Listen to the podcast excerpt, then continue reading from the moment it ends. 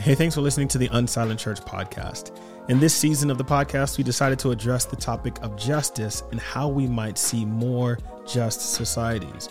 We've mentioned that we'd be inviting guests, and we had the greatest privilege enjoying conversation with Pastor Aubrey Barnwell, senior pastor at First New Life Missionary Baptist Church in Peoria, Arizona. On the issue of justice, Christians have found themselves on opposite sides of the conversation, tensions rising about the varied involvement in social justice and whether we should be so involved. But with countless records of injustice all around us, how exactly do we overcome? Today, we get to share in the insight of someone who's actually been there and done that. We often lose the connection between spirituality and social justice, as if the body wasn't also formed by the hands of God, who is spirit. Today, Pastor Barnwell reminds myself, John, and Ramon about how our spirituality extends through our humanity and into society so that we might, if even a little bit, affect change to see God's will done on earth as it is in heaven. Enjoy. You ready? We on. Well, what's going on, y'all? We are in the studio, RCC Studios, back like we never left with another podcast episode in our Unsilent Church, where we're talking about justice and peace, our theme. Season three. All three of y'all. You know what I mean? Season three. You know, from the South, you say the tree, the three. No, like when you play dominoes and you say trees, please. Say trees, please. Something like that. It's a Black thing. We got a special guest in the building today. We gonna sit in the Unsilent Church. It's a Black thing. It's a black thing. Hey, welcome to the Unsilent Church. It's a Black thing. It's a Black thing. But today we do have a special guest in the building, the legendary Pastor Aubrey Barnwell. Legendary. Hey, take that one. Take that one. You can take legendary. You got Pastor Barnwell in the building. He is the lead pastor of First New Life Church in South Phoenix, Southside. Stand up. And then he's also the chairperson. Pardon me, of the AACCC. And let me get this right. Tell him what that means. African American Christian Clergy Coalition. I practiced that before I got in here, just so you know. Good. So yeah, we got Pastor Barnwell in the building. And of course, we got our regular hosts, Pastor Ramon, James, hello, me. But today we're going to be talking about overcoming injustice. And I couldn't think of a better person to really talk about this as we think about overcoming justice. But before we get into all of that, Pastor Barnwell, man, just give us a background a little bit about, you know, where you come from, who you are. That's a big question. All that type of stuff. Let the people know a little bit about your background as a pastor. So I've been here. Thank you for having me. I appreciate the opportunity to share with your brothers. And I've been back in Phoenix now since 2003. Mm. Nice. We came here in 1965. Come on now. Okay. And so that's legendary. So when we got, thank you. See, hey, that's what I was saying. Right? Make me feel old. But in 1965, we showed up here, and my father was in the service. And so he was coming from Vietnam, and my mother's Canadian, so we were coming from Nova Scotia, spending time with my grandparents there while he was overseas. And so we came here. He had already been here before, was part of Pilgrim Rest. Okay. And, nice. Under Reverend H.Y. Stevenson. So he was, that's where he was licensed, and he preached there. So he was desiring to be back there. So we came back here. From there, he was called a pastor. So he's bivocational. He was in the Air Force and pastoring. And so he pastored in South Phoenix. When he came to the church, it was almost not a church. You could say it was a church plant. They called him to the church. Interestingly enough, the church was started by a white gentleman out of Maricopa. And it would be considered a migrant worker church. Okay. Interesting. So it moved around wherever the workers were. And someone decided eventually just to plant it and let it be stable. The pastor who was there was also, I guess he was my room worker, because he ended up going to Fresno and then called back and said, I'm not coming back. And so you all need to find a pastor. And so they called my father. And so he went over. It was a family about nine, about two adults and a few children. And he started pastoring it and grew it from there. Nine people. That was the total number of. That was about nine people. Wow. And so that's big. Yes. And it was interesting because the community, you know, currently when we talk about a community where houses are building, I don't know if we still use the word tract homes, but there was a whole community that lived there. And this was the church of that community. It was a 4-room house. I didn't say 4. I said 4 rooms. That's it. Wow. 4 rooms and an outhouse. So in 1965, but anyway, so we went over. My father prayed through that whole process, and his journey. He ended up getting stationed in Anaheim, California. So he went. And they prayed about what they were going to do. So they ended up going back and forth. For 3 years, we traveled from Phoenix to Anaheim, coming back on the weekends for 3 years. Church grew while we were doing that. Who knew? But after that, he came in. He retired from the Air Force and went into full-time ministry. But he wasn't able, church wasn't able to fully support him, so he did part-time ministry, and also he worked for the state.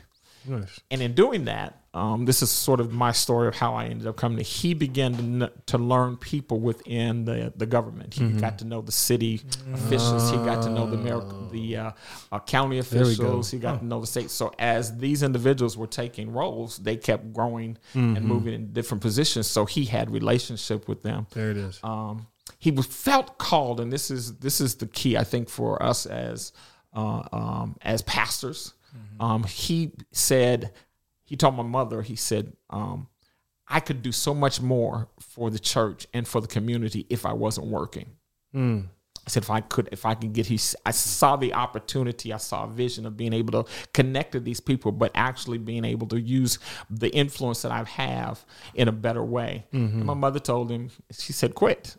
He quit his government job and went full-time pastoring. Wow. One of the few in the valley at the time that was really full-time pastoring. Legendary, see? Yeah. Tell me, man, it's in your blood. See, what can I say?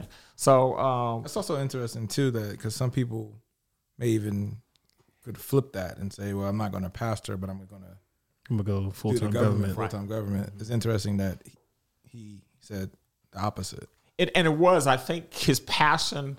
I don't know, for those who are familiar with the Phoenix area, the connection came, and when Councilman Good came in, one of the women who was really close to us lived right next door to Councilman Good. And so I remember Councilman Good when he first got into office, and Dad was very involved with all of that. And so...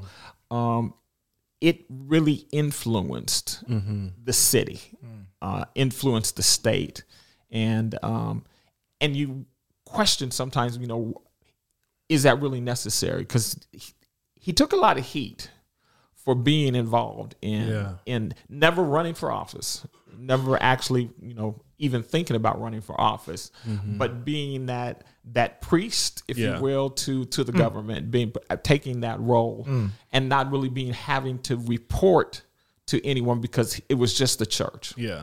Wow. Yeah. Wow. That's super interesting. I feel like we should read the passage because there are a number of things in there, but I feel like we need to lead. I feel like we need more from there's a lot. There's so much there. Like you said, this idea of being a priest to the government. I mean, that's a really you're talking about as pastors having intentionally in our minds a way in which we are interacting with the government as fully as pastors. And I do think, and I think not enough people appreciate this. That's particularly embedded in what it means to be a black pastor. I think. I think that's necessary, right? I think, given the history of black people in this country, black pastors have had to step into this role in a way that I think white pastors haven't had to, right? Right. Yeah. And so I think some people, I think, have trouble understanding that. Like he was he's a pastor preaching the Bible, all that kind of stuff. But this idea of, I mean, I'll talk a little bit more about that. And is that's something, do you continue to hold to that? Is that something maybe even that's in the mind of AACC in terms of what the role of clergy is interfacing with the government? It is. I think one of the things that when we look at inherently why we ended up with a black church and a white church. Yeah. Mm-hmm. And that was one of the things that happened is that the black pastor was the individual who was free enough to be able to speak on behalf of everyone else. Yeah. Mm. That's interesting that you say that, free enough. Because the black pastor was free enough. Because what happened was they were not beholden to any other white entity. Oh, that's interesting. Yeah, that sounds like you just flipped something, because for so many people, they would have thought, well, black people haven't been free. And you're like, well, actually, it might be the other way around. Like, black people have been more free, and the others have been actually caught under these handcuffs, money and, reputation and status and all this other stuff. I think you're saying the black pastor, though, particularly in the black community, because their support, their livelihood is not dependent upon white institutions. But that's what I'm saying. Yeah. The money, the status, the reputation doesn't come from the population of it doesn't. But I'm talking about that. But I think black pastors uniquely in the black community. So so then black church, there's a number of people who are because they're maids in the white homes, or they're working. Could say some things. Yeah, they're clerks in secretaries, custodial and. Oh, you're saying full time. Yeah. So black pastor specifically, black pastor specifically, for sure. So a lot of them, so a lot of those people. I mean, we know this, right? A lot of black people who are working in these sort of white spaces in most of the 20th century. Had to be careful, and that's why too. Why the Montgomery bus boycott was such a huge thing. They put it all on the line, but all along the way, you're saying black pastors have had a unique way to sort of speak truth to power. That's very fascinating. And one of the reasons, among other things, is because they weren't. That's one of the few positions that was entirely sort of supported by the black community. Exactly, which sort of frees you. Right? Yes, to be almost like John the Baptist for sure. Yes, to the. Right. Wow. At that point, those white institutions that were doing segregation, all those other things. But I'm saying I don't know if that's freedom that I haven't heard people speak about freedom that way. Because when I hear people talk about black history, they don't say have you realized that one of the freest people within black history have been the black pastor? Right. That's what I'm saying. Yeah. I'm saying I haven't heard people say that. That's what I'm saying is a flip. Well, that's why Pastor Barnwell is legendary. Because that's what I've been saying. That's why he's here. Right. I mean? It's a black thing. So you've always had that in you, that sense of hey, I need to speak on behalf of the people. You know what? You was kind of born into it. I was, but I'll be honest with you. Because being a part of our culture, and part of what we realize is that some things happened during the civil rights that sort of changed and tried to reshape our thoughts about what we should be involved with. Mm-hmm. King took a lot of hits when he went forth and began to speak. Mm-hmm. Yeah. And it came not necessarily from the white, but it also came from black churches as well. Because they said, listen, you need to go back to the pulpit and you need to stay out of that stuff.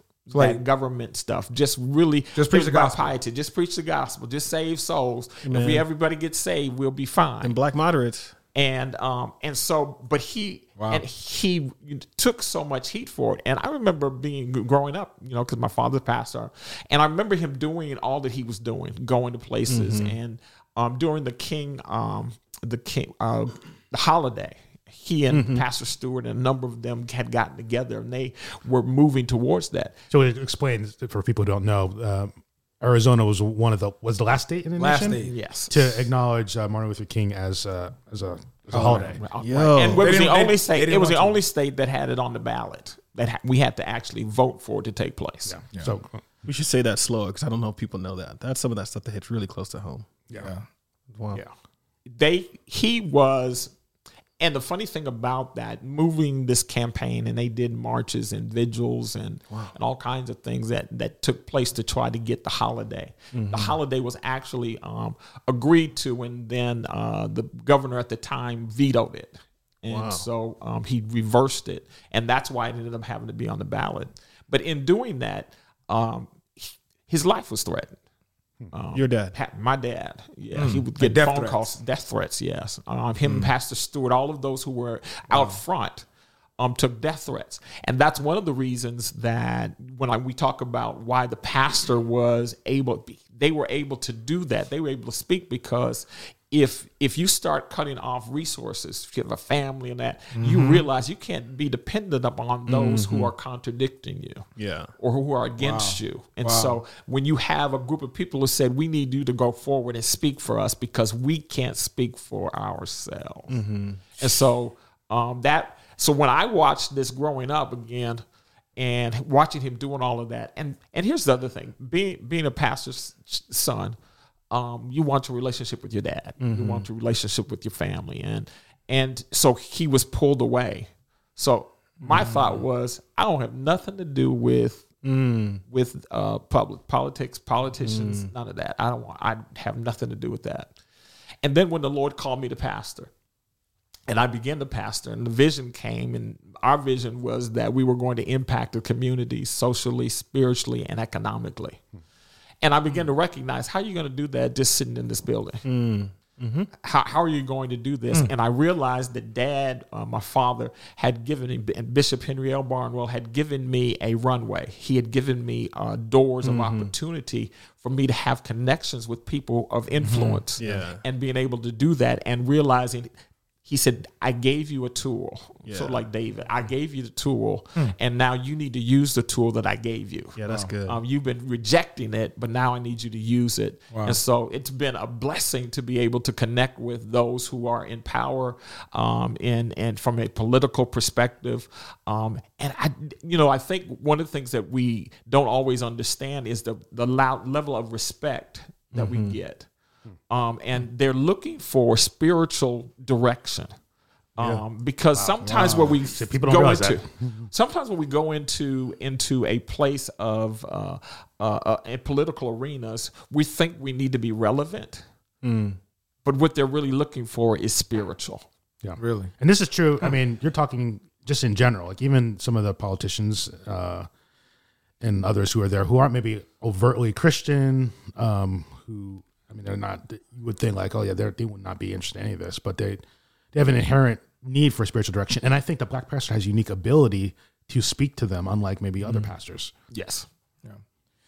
Pastor Barnwell, one of the things that obviously you wear a couple of different hats, one being a pastor, but one also being heavily involved in the AACCC, and some of the stuff that you mentioned ties into some of the advocacy and the initiatives, justice initiatives that the AACCC have done. Just for our listeners, can you give a quick little synopsis of what is the AACCC, the history of it, and obviously the hat that you wear with it? History of AACCC is, I think it's threefold. The first one was years ago, it was called the Minister Alliance. Minister Alliance, okay. And every city, basically every state or wherever there was a group of black pastors, they got together, and it was the Ministerial Alliance. That was where they connected. That's where we see even King. That was part of how that movement started, was from the alliance that pastors had together. But that was geared towards specifically the civil rights. So a lot of that had to deal with the quest to civil rights. After civil rights had been "quote unquote" achieved to some extent, the urgency and the that needed to take place or that was there was no longer there, right? So it wasn't urgent anymore. We now have "quote unquote" voting rights. So now what do we gather for? Now what are we fighting for now? Right. What are we going for now? Especially when we think about segregation and after everybody's integrated, and now we're going allegedly. To schools allegedly, right? The stuff that is supposed to happen, right? And so we become sort of numb to some of the things that are still taking place, and so they then gathered around the holiday. And after they got the holiday here in Arizona, again, now we're in another, what are we fighting for? And Pastor Bishop Thomas, Alexis Thomas, Pilgrim Rest. Pilgrim Rest, yeah. Right. Pastoring one of the largest churches in the valley. Identified, I should say one of the largest black churches in the valley, identified that, hey, I don't pastor the city. Mm-hmm. I need the other pastors. I need the other clergy to come together, because what needs to take place, the issues that we're having, is not going to be done by just one pastor, by one church. It's going to require us to come together to have that influence, power, and unity. And so he was the birth. He was the begin. He was the one who started the conversation about AACCC. He then reached out to Warren Stewart, one of the statesmen. I think he's a legend. And so they came together and established the AACCC. And that was in maybe 2001, 2002. Wow, okay, and so by the time I got here in 2003, they had already formed. And so they were working together. They were still trying to determine what exactly that central theme was, what we're going to work on. But they gathered. Pastors came from across the valley, came to be a part of that on a weekly basis, on a monthly basis. Mm-hmm. And so now we have established and put some structure after Bishop Thomas passed. Pastor Stewart took leadership, mm-hmm. and he cast a vision for us that we ultimately are coming together to enrich one another's lives, mm-hmm. to address economic and social issues that affect our justice issues that affect the community, the black community. And so he brought the vision to it, and then we put some structure around it and identified that we have, I believe it's 5 sectors. Mm-hmm. We have personal enrichment, which is designed to enrich the clergy, mm-hmm. Regardless of what your title or position is. We have the civic engagement, of mm-hmm. course. We have economics, identifying what we do economically mm-hmm. to support our communities, the churches, and the churches where they serve. Mm-hmm. Education. Evangelism is one we just added. And we added that because I realized that there are some things that there's some barriers to mm-hmm. us evangelizing in our community mm-hmm. that we don't recognize because we've done it like this for so long. Mm-hmm. And that there's some things that work in one community that will not work in ours. And so, especially when we are sometimes portraying Jesus as a white man, a white blue-eyed man, we've got to address, hey, mm-hmm. That's not valid, and so because it can be an immediate rejection of who he is and who he mm-hmm. represents. And then the last one we have, what was it? I missed one. No, I think that was 5. You said education. You said civic. Fine. You said personal, economic. And then you got a test. Evangelism. And then evangelism. Yeah, right. Okay. Right. I think I got them all. Yeah. So that's what AACCC is designed to do and purposed. And you just, there was a transition. Yes. That happened. You want to speak about that too? So I transitioned. I was the director for operations for 4 years. And I was just elected as the chairperson now for the next 2 years. I have a 2-year term. Look at that, and so, man. Legendary. Yeah. Oh, look at you. I see you. So I rejected that. But no, wait a minute. I told them, I said, because they did it about 2.5 years ago, they voted. Pastor Stewart said, "Who's going to follow me?" So he's like, "I want to make sure that I'm not planning on doing this." So he said, "So who's going to take it?" So they started nominating. So they nominated me, and I was like, "Okay, that's a couple of years away. By the time it gets there, somebody else will be able to take it." And God said, "No." Could you, so to speak, to how you understand the relationship between? You mentioned the vision of your church being around, you said socially, spiritually, and economically. Yeah.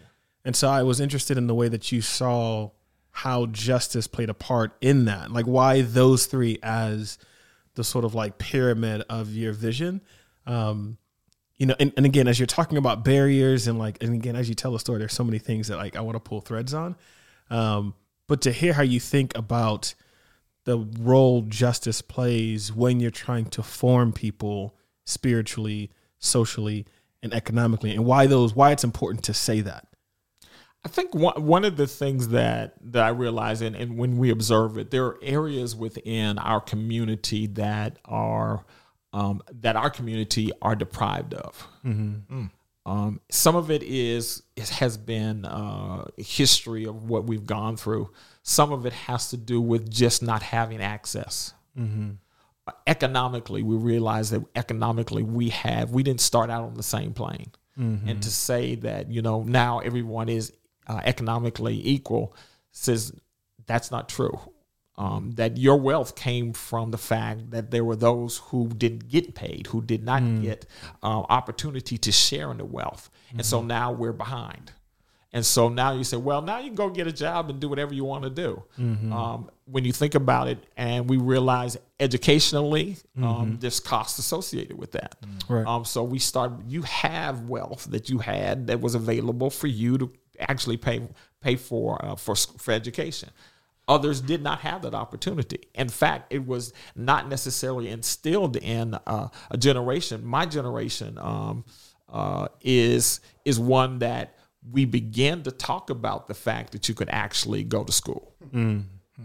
Before then, it wasn't even a conversation. It was, finish high school, if that. Yeah. My mom, it was funny. My mom is really brilliant. She she's from Canada, but she skipped grades, and so she had to leave her hometown to go to the city to actually go to high school. But she never went to high school.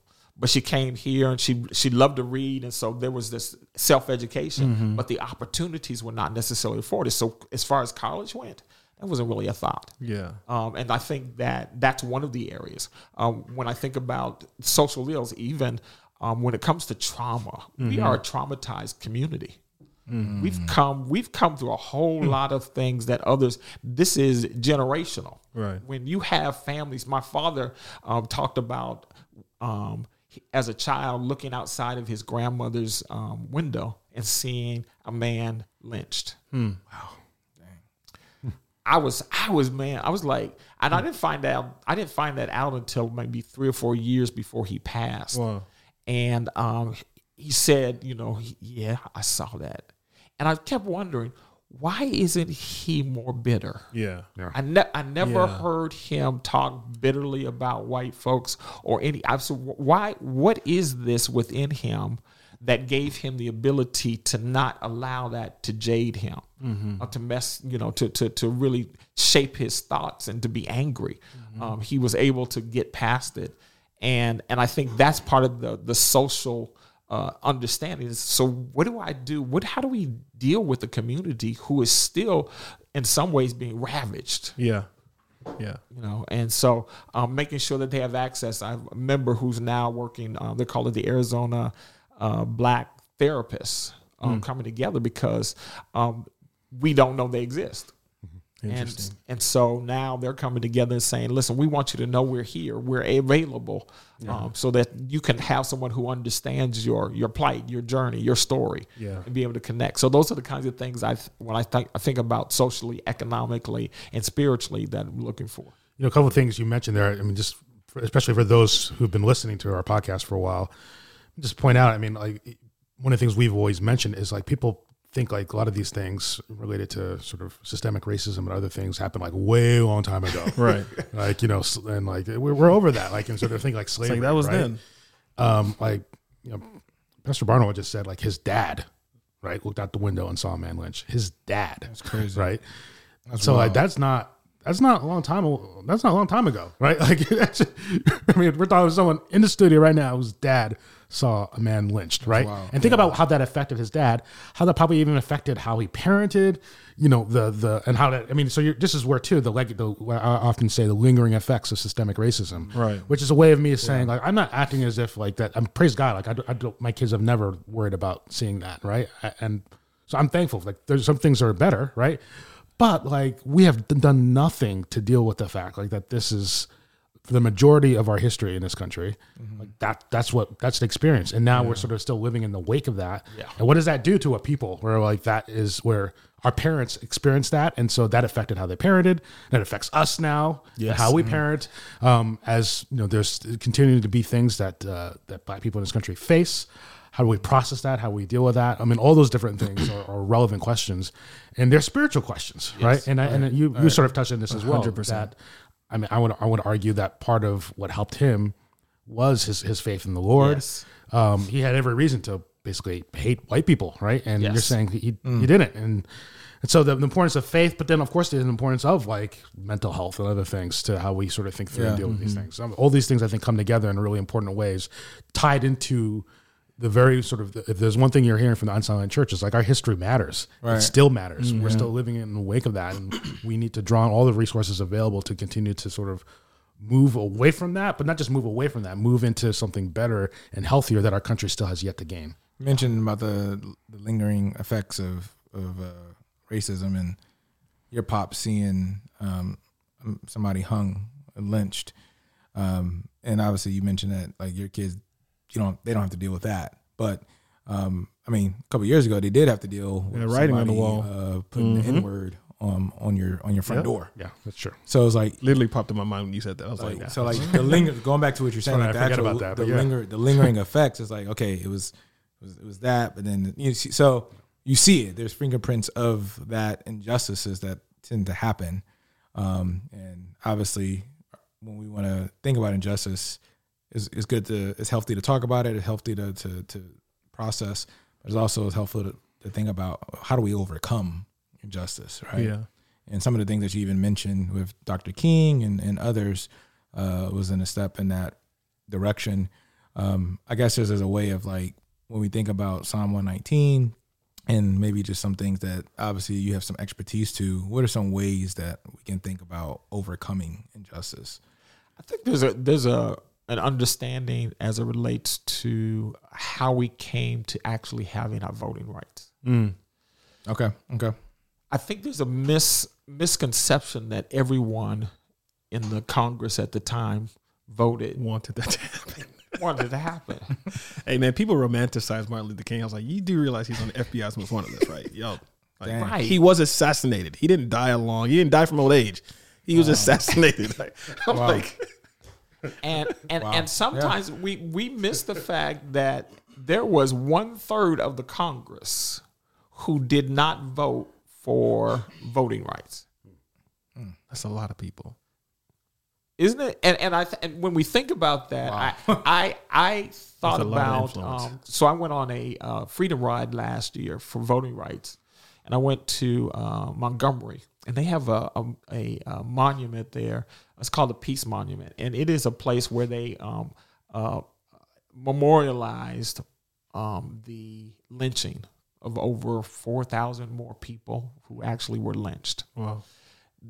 The thing that broke me down and brought me to tears was I watched and I read one of the placards there that identified that there was still no anti-lynching bill that had been passed. I've been seeing that in Congress. Yeah, had gone through one, almost like the voting bills. It had went through the House and passed. It got to the Senate, and it was filibustered. Mm-hmm. So it wasn't until a couple of months ago that we actually just got it. And I was sitting there thinking, in what world?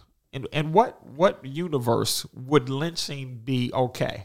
One of the stories for the lynching was a man who was lynched in front of his wife, and his wife refused to leave. She was pregnant. Mm. And because she refused to leave, they lynched her and then cut the baby out of her. Mm. In what universe would you not make that illegal? Mm. And I realized that so when we start talking about the fact that we need to have voting rights, that I believe what we saw happened in this last election in 2020, one of the things that was powerful to me was I believe that if we all use what we've been given, the ability to vote, and we had record number of individuals who voted. mm-hmm. the highest number of people who have mm-hmm. voted ever in history. Mm-hmm. And what did they do? They voted for the man who they believe represented more of who we are than the man who did not. Mm-hmm. They identified that, listen, that this is what we say we stand for. Mm-hmm. And we believe that. And I believe when we think about if everyone uses it, it wasn't there was no corruption. There was no, they tried to find it like they did Jesus. They're trying to find something wrong. He's got to do something. He's got to find something. It's somewhere in here. And then I find no fault. Pontius Pilate. I find no fault. I find no fault in this. That's funny. And I believe that everything that has taken place after that has tried to stop individuals from using what God has given us. Mm-hmm. The ability to speak as believers. If we are a country who we identify that we are a God-fearing country, mm-hmm. we sort of put it on our money, we've put it out there, we've declared it, then everyone who is part of this country should have the ability to actually vote. And if that's the case, I believe things all work together. It'll work out. And I think it's important that what we're saying is, I think it's important for people to realize why that's so important for the Black community, that most of our country's history was spent with Black people being unable to vote, period. And then when we tried to vote, all these roadblocks were placed in, fines and literacy tests and all these other things. And so that's one of the most precious rights that we've earned, the right to vote. And so it should be no surprise that we as a Black community are going to have objections when it seems like it's being made harder to vote, right? And I think that sort of people understand what's going on here. It's not as if, because I know some of the ways in which people will sort of push back and say, "Well, you all can vote. There's no literacy test. There's no this. There's no that, etc."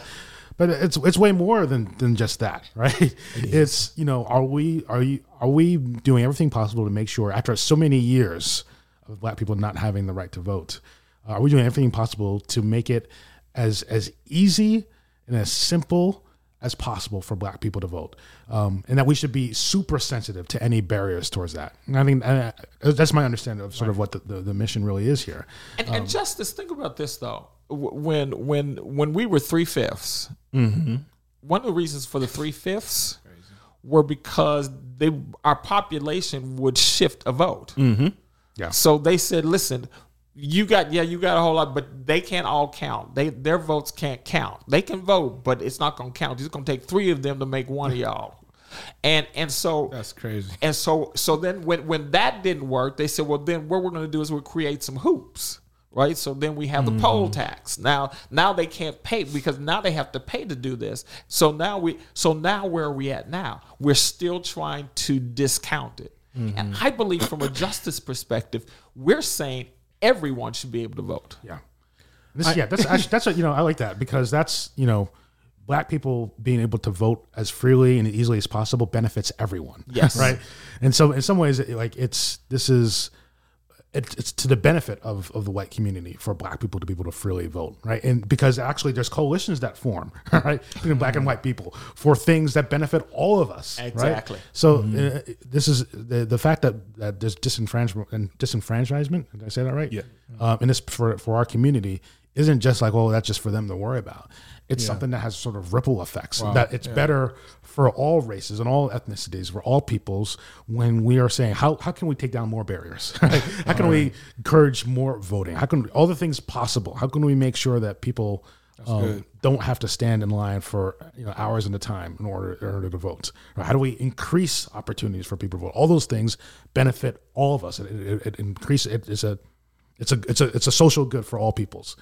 Yeah, I know they talk about voting rights being a human right, and I often think about how sometimes a lot of social activism gets separated from what spirituality is. I think because sometimes we separate humanity from spirituality. I don't know if you've read books about there's a guy who I think his name's Francis Schaeffer, Louis Barry Schaeffer. He's a DTS guy. Wrote a book called He That Is Spiritual, and I think the one of the big concepts, and some other authors have wrote the same thing, but it's like everything is spiritual. And I think sometimes we think about the physical activities that we do, our body, you know, social rights, you know, eating, social activity, gathering, you know, all the things that we do on a normal basis. We treat that like it's fleeting, right? And we understand that the body does decay and it is fleeting, but it's sometimes I do think sometimes we need to be reminded that the inheritance that we wait for is the redemption of our bodies. And so I think there is a nature in which the fact that we're made in the image of God means that the things that we do are spiritual, as they're intended to represent God's character and his likeness, so that the world understands a little bit better what he's like, right, on earth as it is in heaven. And so I'd love to just hear you speak about how some of these like social activities really affect people's spirituality, because you think about somebody whose voice is taken from them, right? You think about someone who's named 3/5. It's like, no, you're not a person. You're 3/5 of a person. No, you're not a person. You're property. No, you're not a person in the sense that you can live in the same neighborhood. You're only good enough to live in that neighborhood, and you can't come through the front. You got to come through the back. And I can't go to that vet because if I hear that my vet worked on your parents, and again, this is Chris Rock's mother. And so Chris Rock, we'll talk about that in another episode. But I remember him even talking about his mom saying, no, my mother had to walk through the back of a vet hospital because people felt like if they saw the vet work on someone black, they wouldn't bring their pets to them. Like, that's so I'm crazy. Saying that kind of social reality, what that does when somebody's praying, right? When you look outside and you see someone lynched, what, and then they're saying, well, you're made in the image of God. I am, and that person is, and so why does this happen to me and not them, right? I mean, we know authors who've wrote about all this stuff, but I'd love to just hear like their perspective as you talk about forming people socially, economically, spiritually, with education, all of that, to speak to the tie to what it does to them spiritually and their spiritual disciplines and how. Yes, we are looking to the future, but what happens now affects that also. What came to mind when you talked about the 3/5, and I share this during, especially when we're during election seasons, when we're voting, I'm reminded of this, the parable of the talents. Mm-hmm. And what Jesus says is that one was given 5, one was given 3, and one was given 1. Mm-hmm. And I associate our voting rights with one talent. Mm. I'm responsible for that one talent. And when I'm thinking about what do I do with this one talent, I want to invest it as God would have me to invest it. Mm. Who is it that God has given me peace at? There are those who said, I didn't find peace with either, and they threw the talent away. Mm-hmm. Said, I just voted for somebody. I knew they weren't going to win, but I could not vote for either one of these. They were two. And I think when you think about that from a spiritual perspective, right, mm-hmm. is when we come to decisions, what James said was, he said, you're going to have diverse choices. He said, you're going to come up with all these diverse choices. He said, and what do you do when you lack wisdom to know? Mm-hmm. He said, pray to me.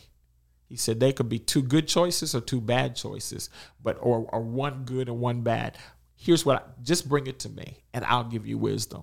Mm. And I think we deflate and we negate individuals' ability to recognize that they have a relationship and can have a relationship with God, that He will give them clarity. Mm.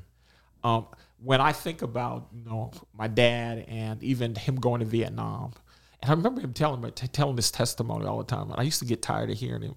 I was in a war-torn alley, a war-torn country of Vietnam. And I promised the Lord that if, I was like, how many times you got to hear about this? But I did not realize at the time the trauma, because he got shot while he was there. Mm. But why he was there and the way that he was treated, right? And then he came back here.